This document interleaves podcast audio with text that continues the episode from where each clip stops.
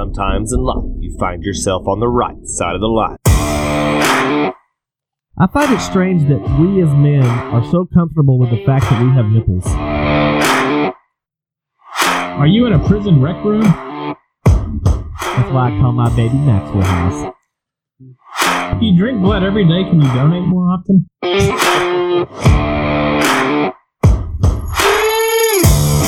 Live from Texas, this is the Dryline Farmer Podcast.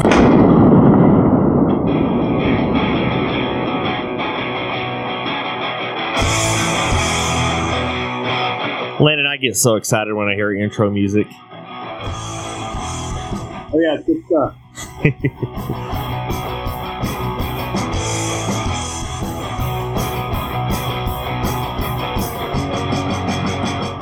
hear that? It's Brent and Landon, and this is the Dryline Farmer Podcast.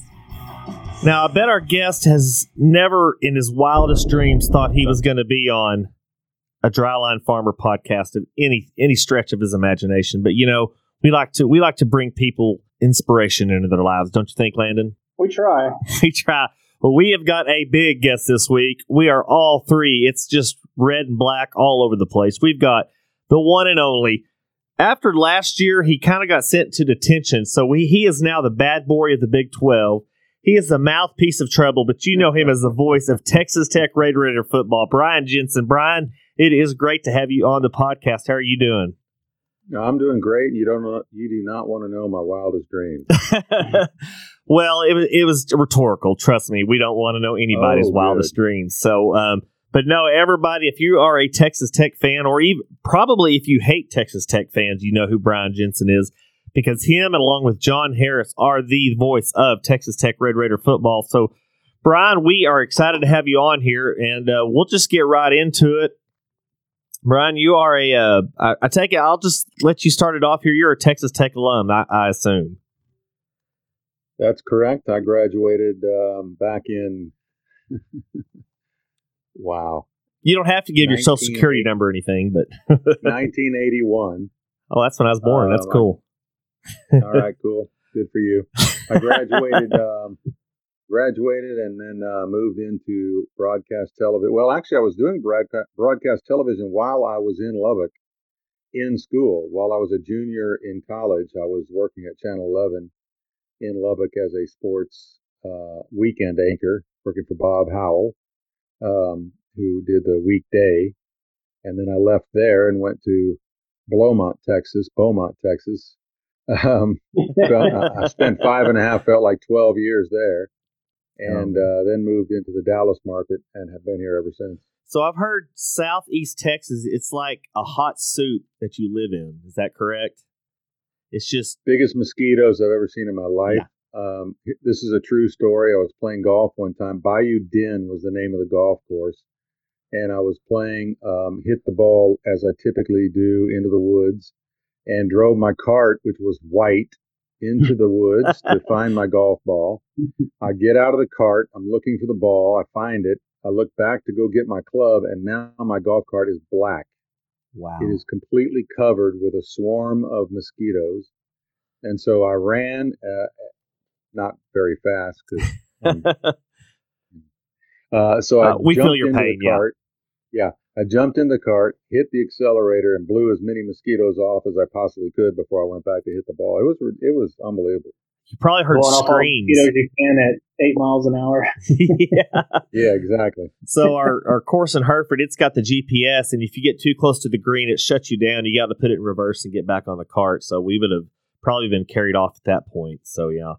Well, they ought to they ought to have a mosquito shutdown. So as soon as you get close to the mosquito swarm, it should Yeah. shut you down. But may, maybe they have it now. I don't know. it's like those big flocks of birds. They all turn at the exact same time. That's what it looks like. The mosquitoes are so so god awful huge. So uh, yeah. So you were down there in Beaumont. That's uh yeah. I still have yet to visit that great paradise of uh, of Texas. So you Okay. were that was now that now you went from there what to DFW at that point. Yeah, did. Yeah, went to Channel 8, WFAA, um, ABC affiliate in Dallas for 10 years. And then spent a couple of years at uh, NBC affiliate, Channel 5 in Fort, well, in between Dallas and Fort Worth, basically. And then uh, got the gig at Tech just about the same time I was being um, told that my days at Channel Five were um, were ending. Yeah. So I decided to change careers outside of broadcasting, um, other than the tech opportunity. Sure. Now this says you are. Is this Cushman and Wakefield? Is that correct? Oh no, I left there. That's old um, news. Right, Okay. right before co- yeah, you got old news there. Where'd you get that from? Well, I'm on your LinkedIn page. I mean, I didn't know if anybody still used it. That's No, my LinkedIn page. Come on, you got to look up a, a little higher. Okay. Activity be- about. be- let's see. There should On parole North for Dallas 10 years- Bank and oh. Trust. No, I see that there. Yeah. Okay. Skip that part. Okay. That's where I am now. North Come on, Bank. Brent. Update, update to his MySpace. Let's go. Okay. Well, he's still got hair in this picture, so I should have known by then. But no, uh, that's not true either. well, I was you must looking have taken for. a snapshot. And you're like one of those persons that that stops me in the street, and they still do this to this day. I've been out of television now for 22 years, and I still get stopped on occasion. They go, "Man, I really loved your television stuff." I said, "Great." I said, "Yeah, I watched you the other night," and blah blah blah blah. I'm like, "Wait, wait, wait, wait, wait. What? You watched me the other night?" You have a VHS machine or something? Because that's about the only thing you could have recorded back then. Yeah. So since we're talking about everybody's personal appearance, this I've always wondered. uh, I've always been shocked by this. Is there a broadcaster of any sort that you were absolutely shocked at what they looked like versus what their voice sounded like on the radio Oh, all the time. all the time? all the time. Yeah, I mean, I, and I, I would venture to guess that people that meet me for the first time after hearing my my voice probably go, "Okay, wait, that's coming out of your body." So the the one probably more than any is a is a guy named Doc, and he was the I, I'm pretty sure he's done, but he was the voice of um, all of the promos at WFAA Channel Eight in Dallas. He had one of the lowest voices I've ever heard in my life fantastic voice, fantastic promos, sounded like a movie trailer. And one of the skinniest, um, just, you know, kind of a average looking dude. I thought he would be this husky, you know, Mhm. really, really kind of a big, big beard, you know, that kind of guy. No, not at all. like a Not walking baritone. Yeah, that's not what he looked yeah, like. exactly.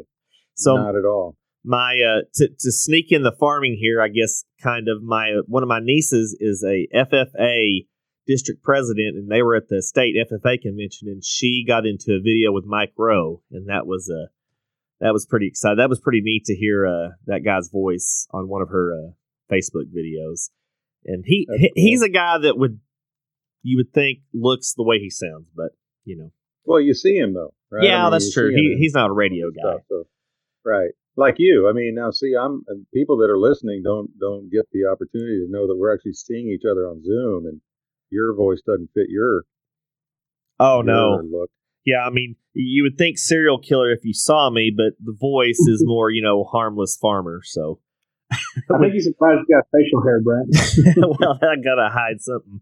I Now your voice looks, sounds, and looks exactly like you. By the way, that that's because y'all look alike. That's that's why he says that. yeah, we can we can sense our own. oh man. exactly. So Brian, not far behind.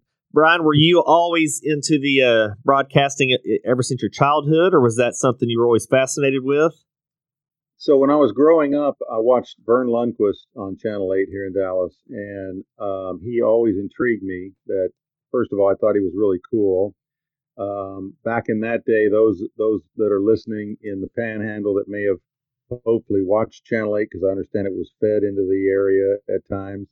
Um, maybe they saw Verne Lundquist when he was doing television at Channel 8 back then. He had uh, plaid jackets and uh, he did a show called Bowling for Dollars. And, but I'm telling you, on the sports, when he did the sports on television, it was all ad lib. I've had the opportunity to get to know him pretty well. And uh, he was my mentor. And he told me one day, he goes, I, I've never written, I don't write scripts. I, I've never written a script. Everything I do is ad lib and I go, "This you are you are the guy I want to be. I want to I want to do what you do on a nightly basis." So when I started to do nightly television, Um, I crafted my my style as best as I could around him, and tried to not script everything. So many so many guys on television today they script everything. They read the teleprompter. You know they they have to make sure they're perfect. It, it shouldn't be that way. You need to be yourself and Verne taught me that, and then uh, had the opportunity to meet him many times uh, during the Cotton Bowl days when I was at Channel Eight, and you know the Cotton Bowl here in Dallas. Sure. I meet him, and then when he was in the SEC, we we fortunately had a couple of games that he was broadcasting, and uh, just a fantastic, fantastic human and great mentor.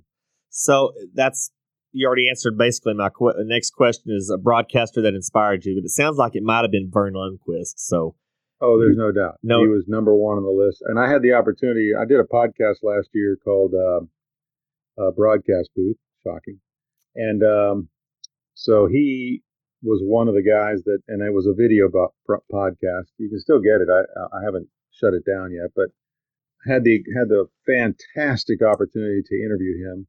We spoke for almost an hour, and he was so gracious and told some fan, just unbelievable stories about you know the Masters and the SEC and just all the great things that he's done in his career. It was it was wonderful. But I got to tell you, the things that that just you know struck me time and time again during the during the interview was he kept coming back to you know I remember when you and he kept throwing stuff back at me and I'm like, dude, you are a Hall of Famer.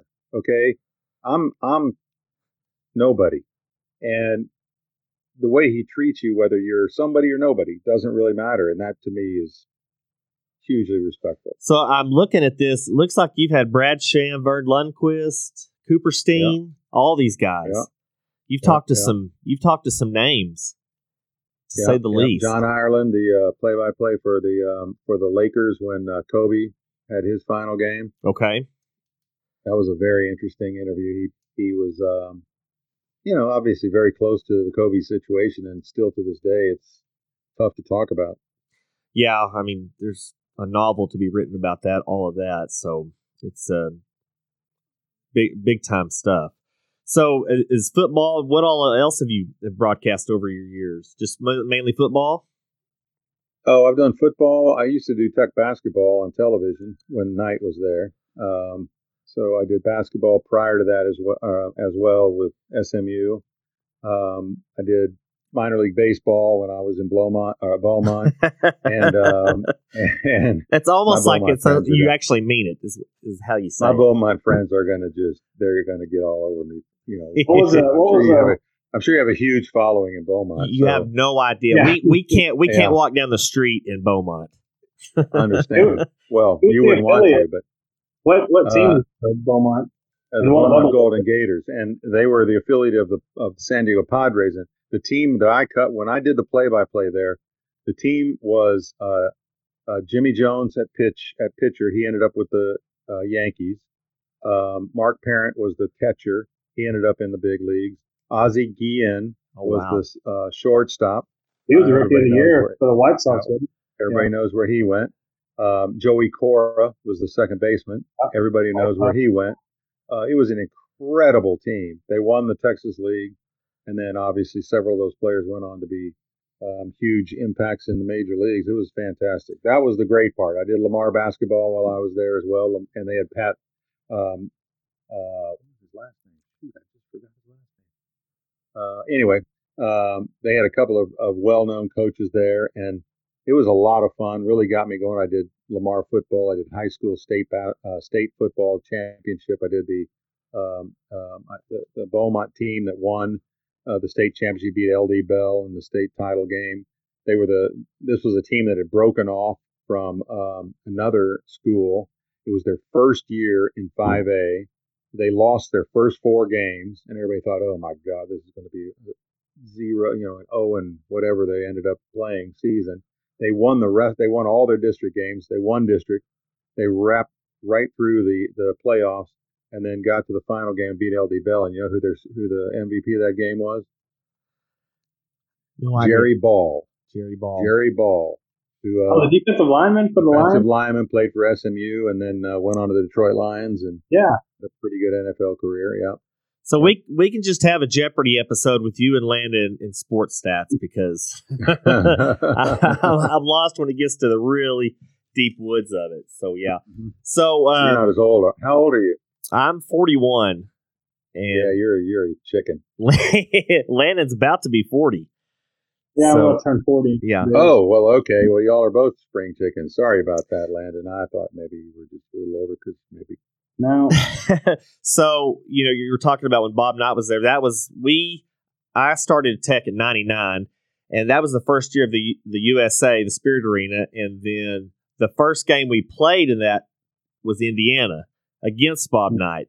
The following Yeah. year, the first game, Bob Knight was the coach, was there, and the games were pretty different.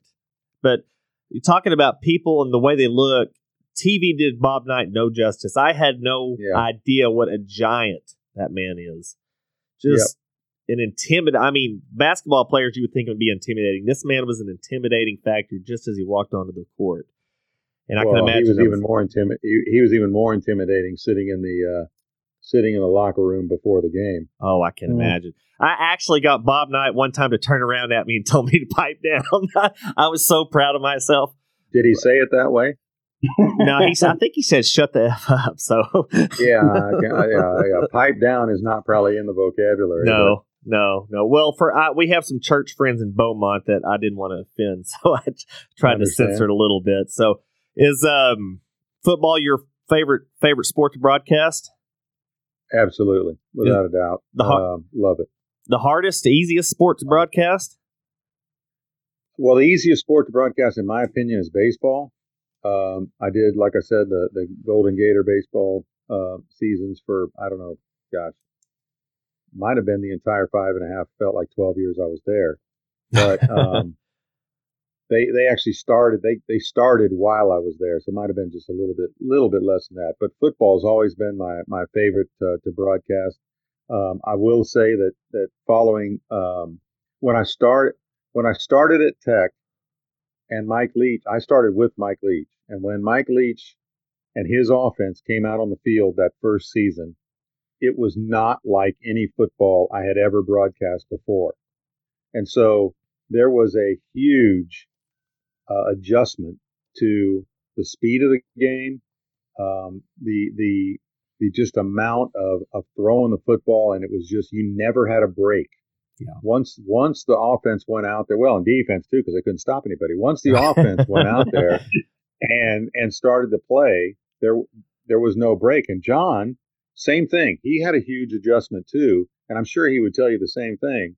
Um, so figuring out in that first season, when do I need to stop talking so that he can have Yeah. something to say? Because they come right back to the line of scrimmage and they're ready to play again. They didn't huddle. They're ready to Yeah. play again. And we're like, you know, and it, it, it took a little while. Did it, it? I guess it. Cha- it was a whole new challenge. It was a whole new challenge for you to do that Yeah. spread off or that. Yeah.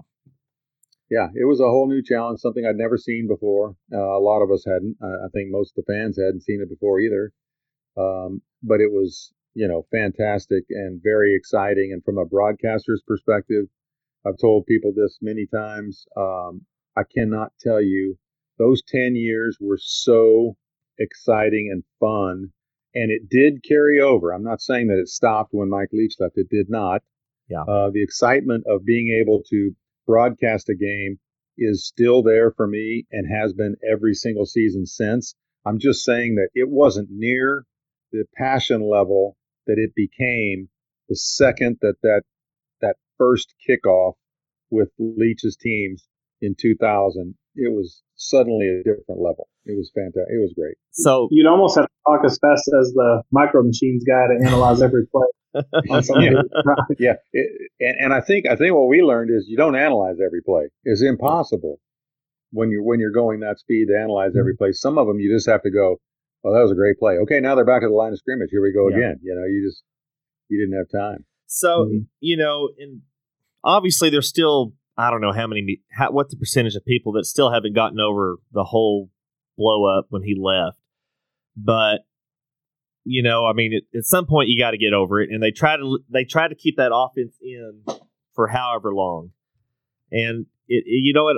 every time a coach got hired, it to in my opinion, it, they never had a chance, at least with the fan base. It may be except for Kliff, just for the simple fact he was an alum and he was under Mike Leach. But you know, it seems like with Joey McGuire, there seems to be a I don't know. You might tell us what you think if there's a kind of a newfound energy coming with this new coach. Oh, there's no doubt. I mean, Yeah. The excitement level is is off the chart at the moment. It has a lot to do with not only his personality and the way he presents himself, and you know the way he uh, connects with the team already, and the way he's very public about it, which is Mhm. great. And uh, you know, let's hope it it continues that way.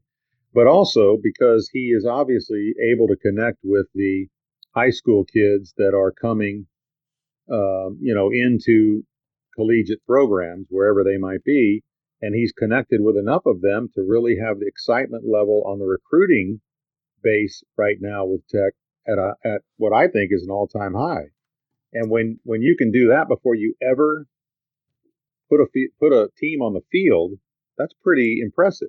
Yeah. So if the if the guy if the guy is even half half his grain of salt on once they get on the field that he's proven to be in the off season, there's no reason not to be excited and thinking that there are going to be some very positive days ahead for Tech football, independent of what happens with conferences and all the Uh-huh. things that are going on outside of actually playing on the field.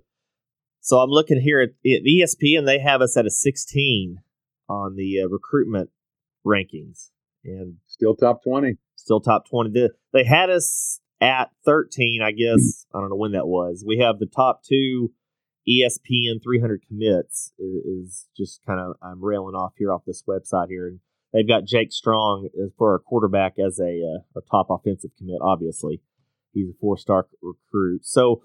What what kind of offense are we going to expect to see? Just as far as how what kind of offense does Joey McGuire run? Well, he doesn't run the offense, Kittley does, and it's going to be really interesting to see the offense that is put out on the field because your expectation is after seeing what he's done with the the schools that he's been with prior to coming to Tech and with the quarterbacks that he's had there obviously and the systems that he's run, you know, you're going to see a lot of what we saw, I think, um, back more into the Leach days, but with a little of his twist in it. I think this is the cool thing.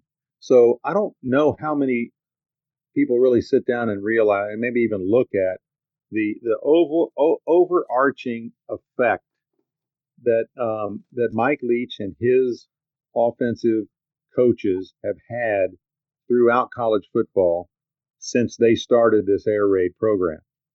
It has, I mean, it has it has hit so many different levels of college football and now you're seeing an evolution, which I think is really exciting, where all of these guys have now done other things too, right? So they've they've learned other pieces of offenses.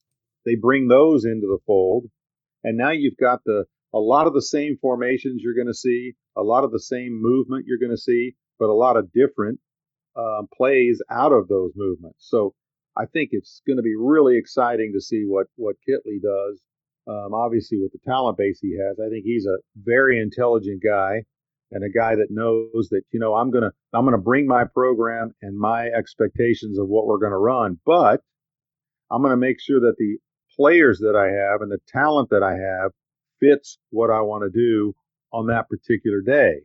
Meaning, some coaches try to pigeonhole what they do, no matter what your players fit into, right? So let's say you have a an air raid offense, but you got a, a 300 and, uh, 310 pound running back that likes to run it right up the middle. Okay, well, you can't pigeonhole that guy into an air raid offense. It isn't going to work. But some coaches, they're just their mindset is, look, my system's going to work. Period. No, you go get the players that fit your system, but in the meantime, you take the players that you have and make sure that you work some plays in some situations and some scenarios so that those players can also be successful in your system. And I think that's what you're going to see out of Kittley in the first year, certainly. And then you'll see him mold his system with the players that they bring in from our recruiting base. So, would you say this? I don't know if you would call Leach the pioneer. Would you would you call him the pioneer of this whole air raid offense, or was Well, Hal Mumme was, but uh, and I think having talked to Leach a thousand times. Uh huh. He'll he'll tell you Mumme was. I mean, Mumme was the um, the the guy that really drew drew the the basis of it. But what what what Leach brought to it was he had the mentality of uh, uh, basketball on grass. That was his you know his thing was let's spread them out as wide as possible. Let's make sure that we get them in open spaces and that our quarterback knows you know where to look to find those open spaces and get him the ball as quickly as possible. That was that was pretty much the, the basis of, of what he brought to the table. And then he recruited guys, as you well know, the Wes Welkers, the Danny Amendola, who just retired Right. the NFL, by the way, unfortunately. Um, you know, those guys that, that weren't probably going to play at a high level somewhere else, but man, he knew how they could fit in his system. Mhm. And so he brought them in and he put them into that system, and it was, you know, obviously wildly successful. So, and he's he's done it everywhere else he's gone to to different levels. Um, you know, you, you can bash Mike for some things all you want, but Mhm. the reality is he's been ultimately pretty successful everywhere he's gone. Have you ever have you ever seen another coach go for it on fourth as much as Mike Leach? Actually, there is another one. Um, trying to think what school he was with. Um, I remember seeing that he he didn't he didn't punt. He, he like went for it like almost every single time on, on fourth down. It was a, I saw an ESPN story about the guy. Wasn't that the, wasn't that a high school coach in like oh California or something? Or Well, there was that too, but I think there was, there was a college dude that that, that tried Okay. to do that that Okay. same thing. I don't know how successful he was, but you you know the answer to your question is, I mean, obviously he he did that quite a bit. He obviously did that one that was very costly against Houston Mhm. Mhm. um, down there in their in their uh, in their stadium. Um, but you know, for the most part, he, he he just added a little more excitement to the game, and Yep. you know, why not? You know, the way you described it, it's almost like when Leach came along, it's like the American Revolution, where we're fighting the English, they're rocking in straight lines, and we're doing guerrilla warfare. And Yeah. I was going to ask you earlier: is is his is that offense underappreciated? Just how unique and I don't know if it's a complex or is it actual common sense where you don't stack everybody in together and just have this old eight, uh, 1776 English army trying to march down the field when you don't have the equipment to do it. Yeah, Sonny Cumbie, when he was in the booth with us, um, you know, he to to answer your question, yes, is the answer to your question. I mean, he, Uh-huh. he very much was was completely different style going against the, the the prototypical, especially in the Big Twelve when he first stepped in there. But I will say that Sonny told us he said um, complicated. No, it's it it was not. It was it was overly simplified. In fact, um, if you watch their practices, they they just did the same thing over and over and over and over and over again. But they became so good at it and so refined with it. In fact, there was the one the one drill that they did that um, I I think still to this day that um, I don't know who else does it. I'm assuming other coaches do it. But the fade into the end zone, corner of the end zone, where at the end of practice they would take a trash can and they'd stick it over in the back of the back corner of the end zone and they'd have the quarterback lob the throw into that trash can and it was just over and over and over and over hit that trash can. Well when you got to the game you knew if they were you know down on the four or five yard line they were throwing that fade and the quarterback was just throwing it to the trash can. He wasn't throwing it to the receiver he was throwing it to the trash can and it was the receiver's responsibility to be that trash can. Yeah. And so it's those kind of things that he brought to the table that you know were a little bit different and I think uh, some of them have stuck, some of them haven't, but it, it was an evolution, I think, at that time. Okay, so that lends to the question: How many quarterbacks on a, out of all the quarterbacks in the country can run that offense? What five percent of the quarterbacks in the country can run it? I think I think more than that now because of the seven on seven stuff that's you know that's prevalent throughout the country now. Okay. Um, the seven on seven that really changed that changed everything in high school football, in my opinion, because it, it went from um, your typical football to your skill set football, and now all the skill players are the ones that are working out for you know basically 12 months out of the year together and they're getting they're learning those kinds of things and as you can see throughout all of college football now there's a lot more. Now I don't have the I don't have the stat for this. I if I knew you were going to ask this question, I would have gotten it. But um, I, I'm I'm thinking that you're seeing a lot more. Um, you know, a lot more passing just in general throughout Mhm. football. If you're not watching Army, and um, and and so a lot of that is because these quarterbacks come out very skilled out of the high school now. They're very skilled at being able to throw the, the quick release, Mhm. which you have to have in that offense. Um, they're very skilled at seeing, uh, they're, they're at reading their first three or four, well, two or three, um, what they have to run through on their on their sets.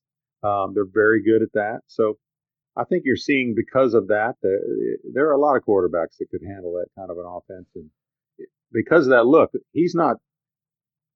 oh, And we need to get off Mike Leach, but Oh he's yeah. not. He's not sign. He's not signing five star quarterbacks. Not that he cares about stars, as he'll tell you every Right. single time you interview him. But um, he's not. He's not signing those guys. He's still signing the the average quarterback that uh, you know. Of course, had Graham Harrell, who was certainly not average, but most of the quarterbacks that he had came in were average quarterbacks um, that you know he simply knew they could at least throw the the, the quick release and he, they could read a defense, and he was going to teach them how to do everything else. Now, Brian, you you mentioned Graham Harrell. Tell me if you happen to remember this call. So Harrell in the shotgun from the 28 to throw. Goes to the right side for Crabtree. It's caught. he breaks. Oh, he's the worst. Touchdown, Red Raiders. Unbelievable. Touchdown, Red Raiders. Touchdown, Red Raiders. Michael Crabtree has done it. Never Michael heard that Crabtree makes the catch at the five, breaks the tackle and scores. There's still one second on the clock, but Texas Tech, unbelievable, Michael Crabtree. Oh my God. Now, Brian, did you need any insulin or anything after that call? story for you on this, and I don't know. There are a few people that know this. I, I can't recall if I've ever said this on a podcast or on an interview, but so my daughter graduated from the University of Texas. Oh man. I know. Now my son graduated from Tech. He was my spotter for five years. But my daughter, who I was divorced, my daughter was more of my uh, ex-wife's, uh, you know, girl. hmm And so she wasn't going to go where dad went. So she goes to Texas. Well, her freshman year, she wanted to come up to Lubbock and see the Texas Tech game. And so she did. And Tech won that, that year. And so um, the following spring, Tech played Texas in the uh, Big 12 basketball tournament in Dallas. And I said, Hey, I got some tickets. You want to go? Sure. Well, Tech won that game too. And so she swore she'd never take my tickets again well, fast forward 2008, and she's got her fiance with her, and she calls me and she says, "Hey, I'm coming to Lubbock, but I don't want your tickets." I said, "Okay, well, you got tickets?" And she goes, "No, but I'll get them. I'll get them when I get there." And I go, "Really? You think so?" We're playing the number one team in the country on uh, the day after Halloween, and you think you're gonna and on night game, and you think you're gonna get tickets? Okay, whatever. So she comes to town, and I held my tickets. I get uh, that's one of the one of the nice little perks I get is Sure. uh, pair of tickets to the games. And so um, I held my tickets and waited for her to call, and she did 11 o'clock on Friday night. and I answered the phone, and my answer was, uh, Yep, I still have your tickets. And she goes, I can't believe I'm going to take them, but I will. I said, Okay. So, you know what happens? You just played it. Mhm. I see her after the game at Terry Fuller's bus, and we're uh, we're all partying as you can imagine. And she walks up, and her her fiance, who's now her husband, I will say I've never seen him so dejected, and I told him afterwards, I better never see you like I never better see you like this again. Uh, but he was he was so uh, so. I mean, they were both just like, oh my god, Despondent. I can't believe what Uh-huh. happened. Yeah, and they're like, oh, th- th- this. I promise you, I'm never now. Well, since that time, they've still taken tickets for me, including down in Austin, the year that that Jakeem Grant had the little sneak around and scored the touchdown that, that won it down there on Thanksgiving. So anyway, that was my story on that game. But um, it was uh, to this day when her when she calls me. Here's my phone in case, in case it rings. Okay. You'll hear it. Uh, but if she calls me, uh, my ringtone is that call, and it's only it's, it's only for her.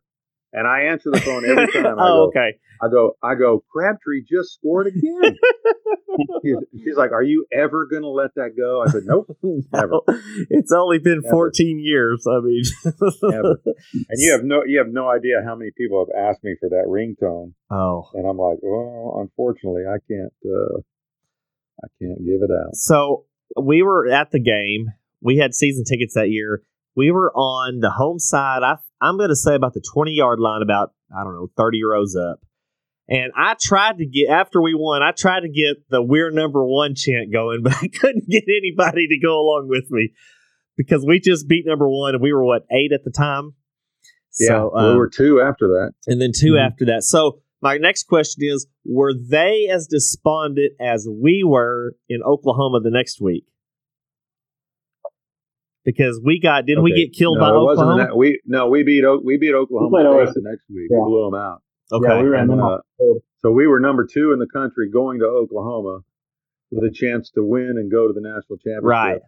And uh, which, you know, of course, then was the mythical national championship. Yeah. Not that it, not that it's unmythical now, but um, so yeah, so who was who was who as despondent? Because w- if we would have won the next game, no, like the fans were because were we? If we won the next game, where were we going to go to the Sugar Bowl? we were going to the mythical was- national championship Yeah. game. Okay, If we'd have won the next, if we'd Okay. have beat Oklahoma. right, Yeah. right, right, right, right. The next, yeah, the next week we blew out o- OSU, and then we we played OU. I think. Oh, okay. That's what I, that's, That's what I'm talking about. The OU in game. Norman, That's what I'm Yeah. talking about. We just got annihilated. annihilated, and Yeah. then Yeah. then we yeah. So now was that? So of course you remember Cody Hodges. Now he's he's from Hereford, oh yeah, and um, of course he was a whole lot of fun to watch. Pretty real nice kid. yeah, But, um, yeah, yeah. you know, going back to when you were saying quarterbacks now, you know, the system's been around a long time. Those first few guys like Cumbie, Kingsbury, um, uh, BJ Symons, all those guys, they really, I mean, they were starting from the beginning and they were learning the system. Of course, I always thought BJ Symons, as far as power wise with the with the arm, was always was always a power thrower. But anyway, that it, looking back on it now, after you the way you talk, it, really makes me appreciate those early quarterbacks early on. So. Well, I'll say this, uh, and I don't think I- I know I told him this, but I haven't said this. I don't think publicly either. I think B.J. Symons, and I, a lot of people probably agree with this. B.J. Symons was uh, unfortunately um, caught in a situation where if he could have redshirted, if if he could have had a medical redshirt or something Mhm. that would have given him another year. Well, if he'd have been playing today, where they give you, you know, six, Mm-hmm. Yeah. 16 years to play, um, I mean, the guy would have been, in my opinion, the greatest quarterback Tech's ever had. Okay. I mean, well, other than Mahomes. Mahomes, yeah. I Didn't mean, he- Didn't he play part of that season with a torn ACL? Yes, he Yeah. jumped up in the air, uh, uh, celebrating a, a touchdown. I want to say against maybe against NC State or somebody, but um, and and came down on it, and and you could see the second that he landed. Yeah, and that was early in the season. Yeah, yeah, and and he played the rest of the season with it, and um, didn't seem to bother his arm. Oh man. He didn't he didn't land on his arm. So, but I'm telling you, if the guy had uh, when when he when he was a junior, and and Kingsbury was a senior, um, in that spring, you might recall the the the spring game. I mean, Symons was just, but he was just. I mean, everybody was like, "Wow, Yeah. what what what are they going to do? What what are they going to do when they get to the fall?" Well, you know, that was another thing about Mike Leach. He was going to he was going to start the guy that that, that was his guy. Yeah. Prior to that, and Kingsbury very studious, and he was a Leach guy, and that was just the way it was going to be. That's why I say it was just unfortunate that BJ didn't have one more year under his belt, because uh, you see what he did the year that he did get to play through all that stuff. Could you imagine if he'd have been able to play two two seasons, two full? Wow. So I remember Kingsbury saying once, just just wait till next year. Yeah. Yeah. Yeah. Oh, he knew. He Yeah. absolutely knew the talent that he had sitting there on the bench.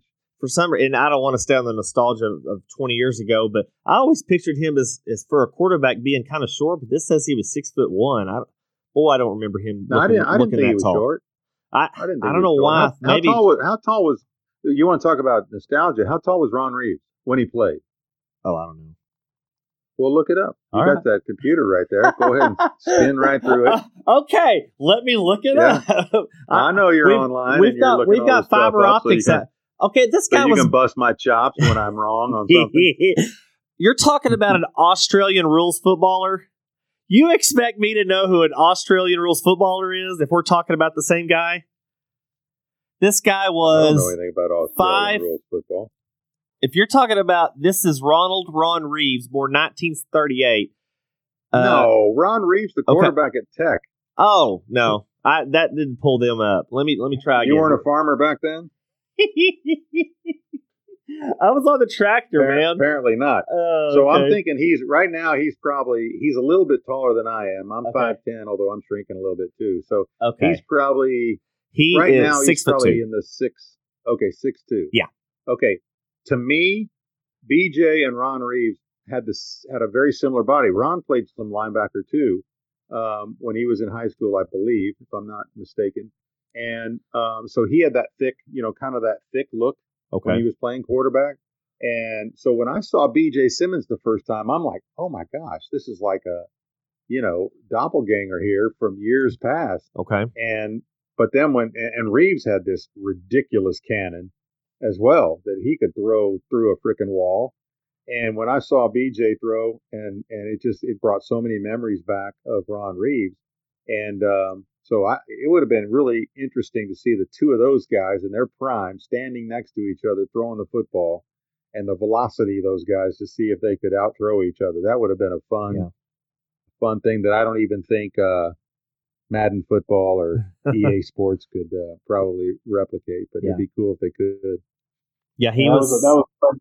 Symons' year was a fun year. That game against A and M was awesome. oh man. Yeah, it was fantastic. It was wonderful. So Ron Reeves played at Texas Tech from '78 to '81. So yeah. So Yeah, you I were oh, so in- you were in the student section then. I Yeah. was there. Yeah. Yeah, I was there. Yeah. I was uh, I was trying to figure out what the heck I was doing there, and then uh, the next year I was a saddle tramp there. So I was I had the I had the great tickets and the great dates Yeah. Absolutely. Two back days in that time. day. Uh, it was awesome. So back okay. but anyway, Okay, Brian. Now let's get let's get into. Um, I, I'm always really interested in how you guys prepare for games, as far as you and John. So give me a typical game day, game week situation for y'all. What what what's your preparations? Okay, so game week, um, and now John and I are a little different because John, obviously with color, he's he's looking for a little different thing than I'm looking for. Um, in the play-by-play role, I'm really looking for a, um, not only the the patterns of um, of play, but also the way an athlete looks.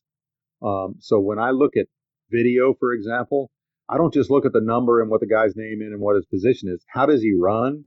What does his hair look like? You know, what do his sleeves look like? Those kinds of things. Because then when I see him live, I immediately know who it is I'm talking Okay. about. I don't have to look at my play-by-play sheet, my my board, which that's the prop I got when you Okay. telling me we were about to do this. I bought, I got some props, and so these are um, now those of you that are just listening to it. I'm showing on a Zoom call. That's what we're doing. Can I tell you the little background? Go for it. Absolutely. podcast? Okay, so he actually called me on a pot on a Zoom, so we're we're actually seeing each other here. These are the boards from that 2008 game Oh, okay. which I I have in my media room, and uh, they're not getting away from me. These are these are pretty special. But so I put these boards together during the week, and what I'll do is so I'll take all of the information, and this is the great thing about what are we in 2022? I think But this so. actually started back in in about 20. I'm going to say about 2006 or so. We used to get media guides would show up. We would wait for the media guides, these huge books, to show up in the mail. Um, and once those showed up about mm, two weeks before the season, we could start getting our, our prep ready by reading all this information about all these teams and these players and all this other stuff, right? Okay. Well, then in about 2006 or so, maybe it was a little earlier than that. I might be I might be a little off, but um, all, everything was online, so Sure. you could start just checking in online. Well, then um, at that time we were still getting DVDs from Tech's athletic department showing us the games each week, and we'd be able to look at some of the stuff that you know we we saw, or we could look back at the year before and kind of get a sense of a Big 12 team, who's coming back, blah blah blah. Well, now once the online started, we were able to go and find clips of games that were just played, for example, and see some of the opponent we're about to see. Okay, so there's where you get some of the visuals going, and you can sit down. I'll sit down for you know a couple hours and look at some of that during the week, and then I'm getting all of the information from both schools, their uh, news releases, uh, their rosters, their depth charts. Although I will tell you, I learned very early on the hard way that uh, one of the other things Mike Leach brought to the table was he told his uh, sports information person at the time, he said, um, okay, I'm going to give you an opening day two deep. Never change it. So for 12 games, it was the exact two deep, whether those players were injured and gone or not, same two deep. So that was no benefit to us after that whatsoever. And so other teams, I'm sure, did the same thing. So you'll get a two deep from a team, and you're like, okay, is this really who's going to play on Saturday or not? Well, you have to go ahead and make your board as if it is, but then you have to research through articles and again watching some of the games. Now you can watch full games, which is great. So did you see that somebody got injured and they got injured in a pretty serious way, yet they're still showing up on the two deep? Now you're like, okay, well that person's probably not going to play. I think I'll put them as a secondary player, put another player as a as a starter, but still keep him on my board just in case he, in case he shows up. Uh, so it's that kind of game you have to play during the week as a uh, play-by-play guy, and then uh, we have the opportunity on well, it depends on the coaching staff, Thursday or Friday to actually talk to the offensive and defensive coordinators and that's when we actually uh, refine everything. So we look at our board and we go, okay, well, this is who we've got starting, blah blah blah. Is who you've got? And sometimes they'll tell you, and sometimes they'll play coy. But if they tell you, then you get your board set and you're ready to go. Then on Saturday, when you show up at the game, the um, play-by-play guy from the other uh, team typically comes into our booth, or we go into their booth, and we match boards. And we go, okay, is it who all's not going to be playing for your team? Your guys have obviously told you. Our guys have hopefully told us. Uh-huh. And so, you know, we'll share that information, but we usually do that right before we go on the air because, again, you know, you don't want to give information to the play by play guy over there that says, hey, this guy's not going to play. And then he, you know, has a relationship with an assistant coach and he contacts me and he goes, this guy's not going to play. Mm-hmm. Sure. So there's a little bit of gamesmanship there that we have to be careful about too. Um, we is don't do that a, with the officials. Is there a fair amount of rivalry with your fellow play by play colleagues from other teams? Oh, I wouldn't say rivalry. There's more of a, uh, you know, it's it's a kinship, really. Yeah. I mean, we all we're all in the same boat as to what we do and the and the challenges we face um, every day. Um, trying to get ready for this stuff, and then traveling and the, and doing the things we have to do, and realizing that we're, you know, while we're part of the group, we're also not part of the group, and we're all in the same boat in that regard. Okay, so that where's your uh, other than the Jones? What's your favorite place to broadcast from? On a regular basis or ever? Ever and a regular basis. Um, okay, so ever, uh, the, the probably the best place that I enjoyed calling a game. I loved calling the game at the Horseshoe, which is no longer a Horseshoe. Oh, Ohio State. Ohio State, yeah. That was fantastic. Um, the game wasn't, but the but yeah, the whole, the whole atmosphere and and you know all that all that was great. Was that a um, the game was first game of the season? You talking about? Yeah, yeah. Maurice Clarett was the okay. running back. They won the national that year. They did, and then he was like one one half a year to go, and then he was gone. Yep. So just uh, that, just so many people there, and the energy. Yeah, it was yeah, the energy, the atmosphere, the yeah. lead up to it, the tailgating. Um, before it was cool, they had a uh, like a warehouse district that was near the stadium that you could go and pregame meal and all all that kind of stuff, and everybody was there. And that was before all the other schools had figured it out. Um, Ohio State had figured it out. And Didn't it we play really, like? Oh, I'll tell you. Huh? Didn't we play like an extra preseason game that year? Wasn't that like the only game going on that week? Might have been. I don't remember that stuff. Okay.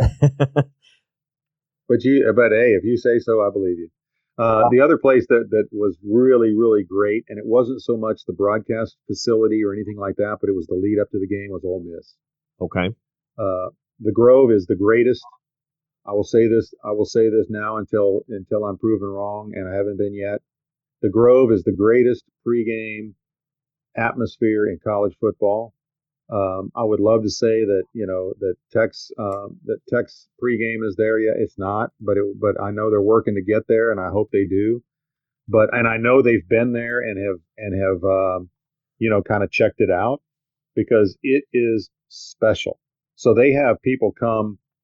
Uh, I don't know if you've heard about this. I'm sure you have, but they have people come about well overnight and they open up the gate and they rush out there and they post they put their tent down to where they're going to be and then they leave and then the next morning they all show up they start bringing all their under unbelievable the food is ridiculous the the the women there dress in in like spaghetti what do they call spaghetti, Spaghetti strap straps, uh-huh. I mean I mean it's just and they are just I mean they're all decked out and Sure. it's just and they're so friendly Yeah. so so when we went to Ole Miss we uh, we actually had a an, a situation where our bus broke down.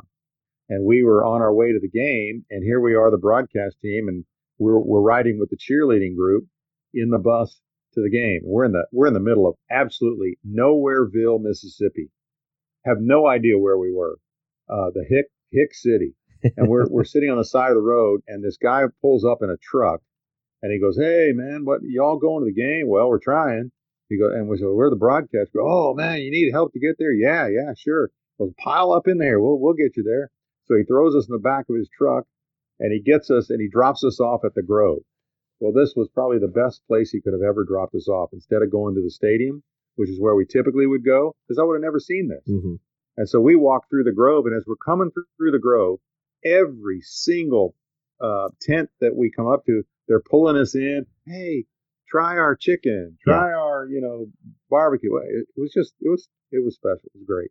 So, uh, I just as you know, I've got the internet at my fingertips here, described as the holy Yes, grail of tailgating sites by Sporting News.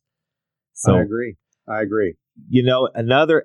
I wasn't. We weren't there for a football game, but we were at LSU, and that reminds me of LSU Yeah. so much.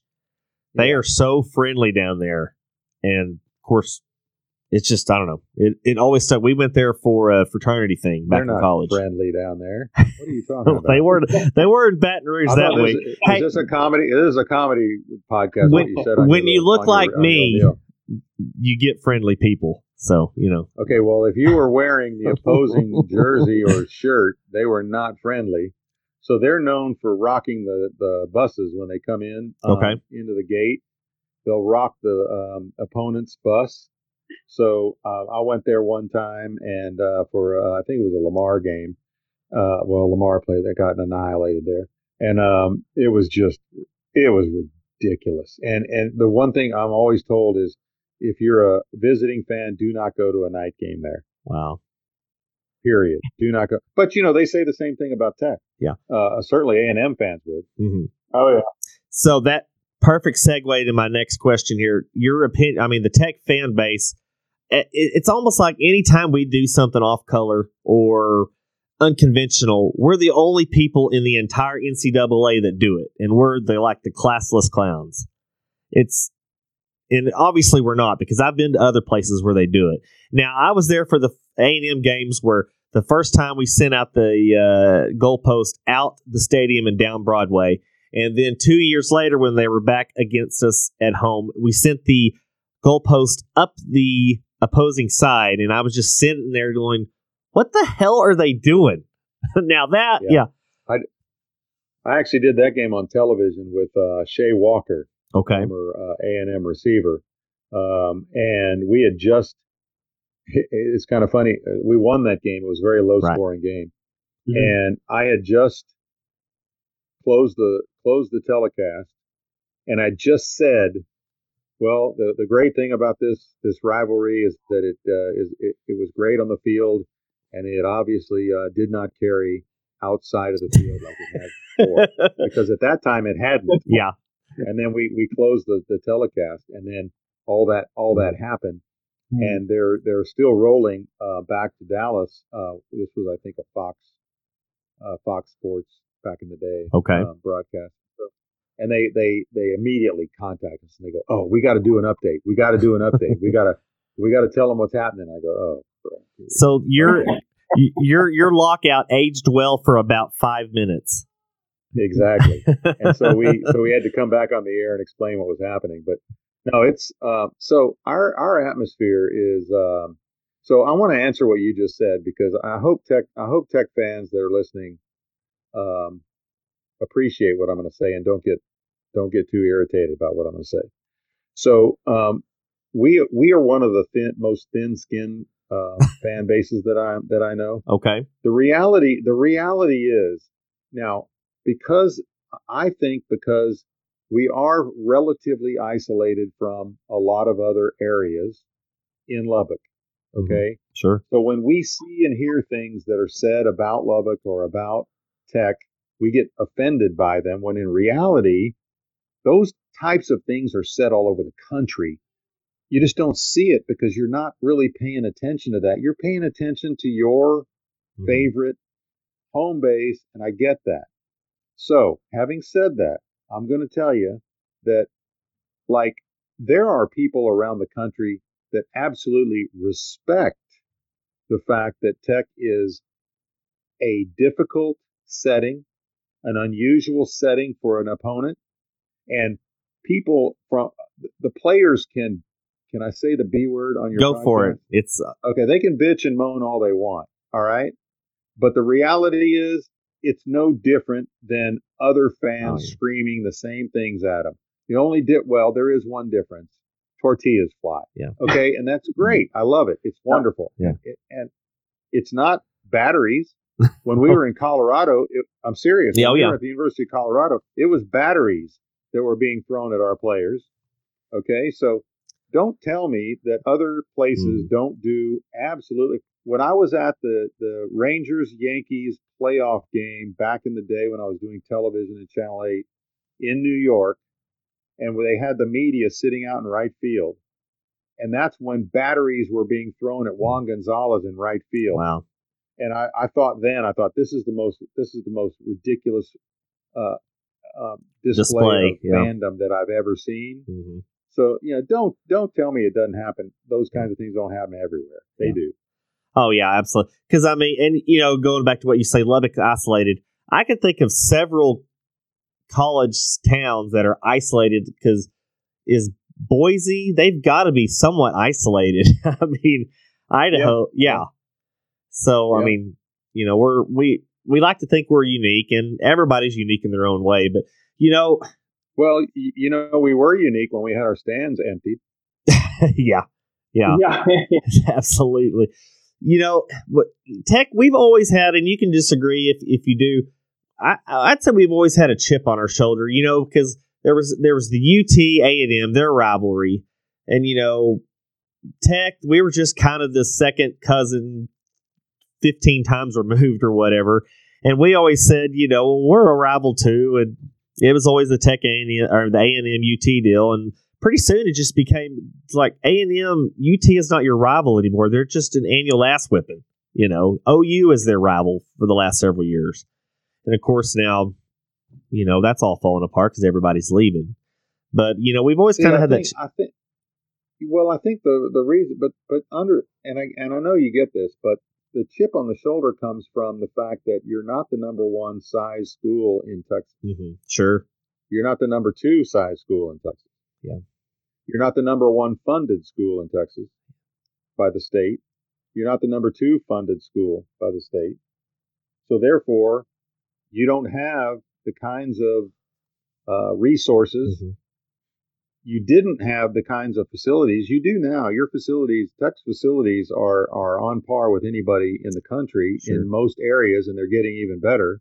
And once the stadium gets to the the the, the new um, renovations that are that are on the horizon, I think it gets even better. So you start to compete at that level, but the reality is still you're not the number one, you're not the number two in size, you're not the number one, you're not the number two in the Texas funding, in that war chest funding.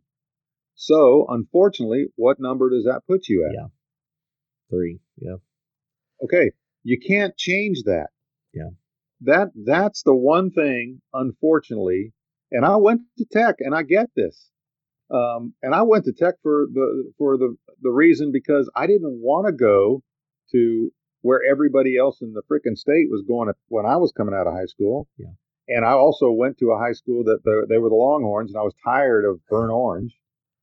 And so I went. I, I love tech, and I went to tech, but I never felt like I was a lesser person or I was lesser. Con, you know, I, even though you know Texas fans and and A and M fans that I know and friends that I know, they give me grief all the time. Well, I give them grief too Sure. because there are a lot of areas I can give them just as much grief as they can give me.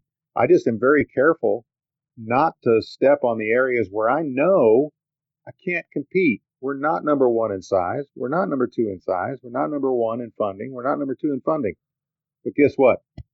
We got a heck of a lot of other things that we are number one at.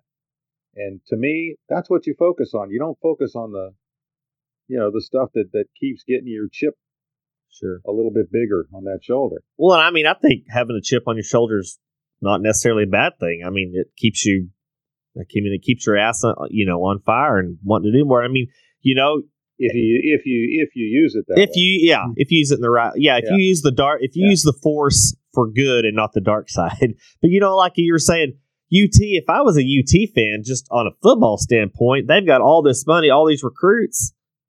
I mean, they should be Alabama, Notre Dame. I mean, not Notre Dame, but Ohio State. They should be in the running top five every year. And where are they? They're not. But you know what? But you know what? Why are we worried about that? Yeah. Oh no, I'm not worried about it. I'm just saying, if I was them, yeah. Well, are you? Well, I'm not them. it's not going to matter anyway because they're all going to the SEC, which brings me into my next question. Unless you want to stay here, we can. what? Uh, how about this new conference we're going to be entering in in next year or a couple years? Are we? What conference are we entering? Well, the new additions to it, the Big Twelve. Yeah, so- The, and, and again, I think this is. Uh, I, I'm Or am I premature on it? well. You're. I don't know, and I think that's the thing. Who knows? Okay. Who knows what's gonna? Who knows what the scenario and the and and the the the, the scene in college football is going to look like in another six months. I mean, who knows? Um, you know, I've had conversations with people that kind of know what's going on, and I'm not sure they know because a lot of this came. Well, some of this came out of the blue. Some of this really hit people. The USC UCLA thing really hit people um, unexpected. The the the Texas OU thing, I think, was pretty unexpected. Although I think if you look back at some of the things that went on, you might have been able to put a little bit of a uh, belief that that was gonna that that kind of thing might have been coming. Um, but not the USC UCLA thing. I think really surprised people, and so now there's so much scrambling going on. But the but the smart people are trying to go well, just just chill for a second, and don't just don't do don't do something that's gonna you know be uh, be irreversible and puts you in a situation that doesn't allow you to get where you need to go. And I think that's the important thing. And hey, I got to tell you, I have hundred hundred and ten percent. If that's I don't I don't that's a cliche that I've never believed in, but uh, I have a hundred and ten percent trust in Kirby Hocutt. I think the guy is um, on top of things. I think he's sharp. I think he's always been been uh, great in the decisions that he's made for Tech. And I think in this regard, he's he and, and President uh, President uh, uh, the president. I think all these guys are are really on top of it. They've got a great committee that, that's working with them, and I think that they're um, making sure that Tech is represented in every one of these conversations. And I think that's what has to happen is that you make sure that you're in every conversation. You're going to hear people say, "Well, the presidents don't believe Tech should be in this because of this." You know, that's that Pac-12 BS that goes on. Well, that's all great, wonderful, but the reality is when it comes to college sports and the money we're talking about, most of the time that wins over what the universities really think they want ultimately. Okay. So I think the money in college sports is driving everything now. Sure. And the and money in the NIL, all that stuff is is driving everything. And so because of that, the smart people are going, hey, well, let's not rule this out. Just because that's been the rule before doesn't mean that's the rule going forward. So let's not assume it is. So let's talk to the big to the Pac-12. Let's not make an agreement with them right away. Let's do some things that, you know, are in our best interests and then figure out where do we fit best because ultimately if this ends up in a two huge conference NFL type situation, we have the East and the West, which is kind of where it looks like it's going. You want to be sure you're in that West because if you're not, then you're going to be one of those um, XFL teams. Okay, guys, that's going to be the end of part one with our interview with Brian Jensen. We're going to release this, um, and then we'll have a part two uh, the following week to uh, keep everybody's attention right where we need to be, and that's on the Dryline Farmer podcast. So, guys, until next time, which will be part two of the Brian Jensen experience, check us out all over Twitter, all over Facebook, and be sure to check out Brian Jensen as he covers this year's new season of the Red Raider football.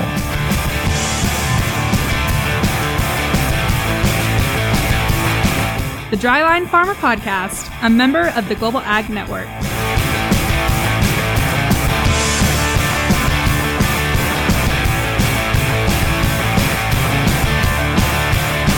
There's podcasts, and then there's this, the Dryline Farmer Podcast.